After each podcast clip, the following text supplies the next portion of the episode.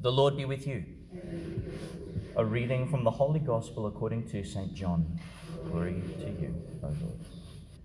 Jesus raised his eyes to heaven and said, Holy Father, keep those you have given me true to your name, so that they may be one like us. While I was with them, I kept those you had given me true to your name. I have watched over them and not lost one, except the one who chose to be lost. And this was to fulfill the scriptures. But now I am coming to you, and while still in the world, I say these things to share my joy with them to the full. I passed your word on to them, and the world hated them because they belonged to the world no more than I belong to the world. I am not praying for the world, but for these you have given me, because they belong to you. All I have is yours, and all you have is mine, and in them I am glorified. I am not in the world any longer, but they are in the world, and I am coming to you. The Gospel of the Lord.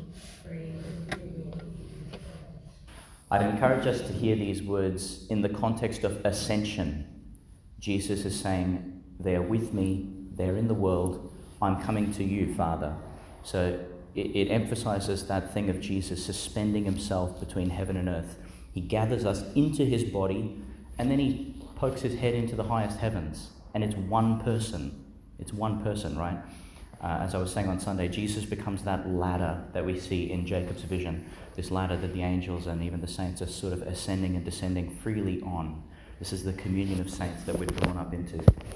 And so Jesus is really stepping into that eternal role as intercessor now, praying for us and gathering us into, into his very person as he prays.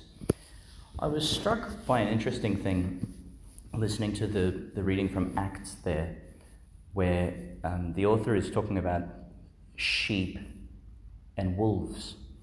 And I thought to myself, you know, we're very quick to demonize our enemies and to say, yeah, they're ravenous wolves. But I think something far more dangerous is actually the caution for us, for them and for us. It's the question of who and what we are. What are we? Uh, we're people, we're not animals. But, but, but the scriptures and the tradition give these animal allegories, you know. Uh, we're familiar with Jesus differentiating sheep and goats. Think of the behavior of goats. They're sort of solo creatures. You know, they're pretty disinterested in their little flock. They go off and scrounge around among the thorns and get up into the crazy hills where it looks like it's impossible to stand, but they're somehow standing there. That's goat behavior. Jesus is saying, You're not a goat, okay? Um, I feed you on green pastures, I gather you into safety and you're meant to be interdependent. You're meant to lean on each other, and you're meant to lean on me.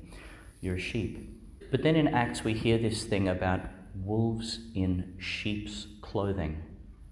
And I have to say, this morning, I didn't get the sense of some external enemy coming in, but rather the, the, the becoming of a sheep into a wolf, which is a scary thing. I think we all have to be on the watch for this. The church is not a pack of wolves, it's a flock of sheep. Um, it's sheep with teeth, if you like. I mean, we can defend ourselves, we can, we can speak truth, and we can hold ground. But we're not, in, we're, in, in no way are we to be described as a pack of wolves. Um, we're sheep. There's another image that um, the tradition gives us if you've seen any of the old iconography. It's the icon of a pelican sort of you know, gouging its own breast with its beak to give blood to its, uh, its young.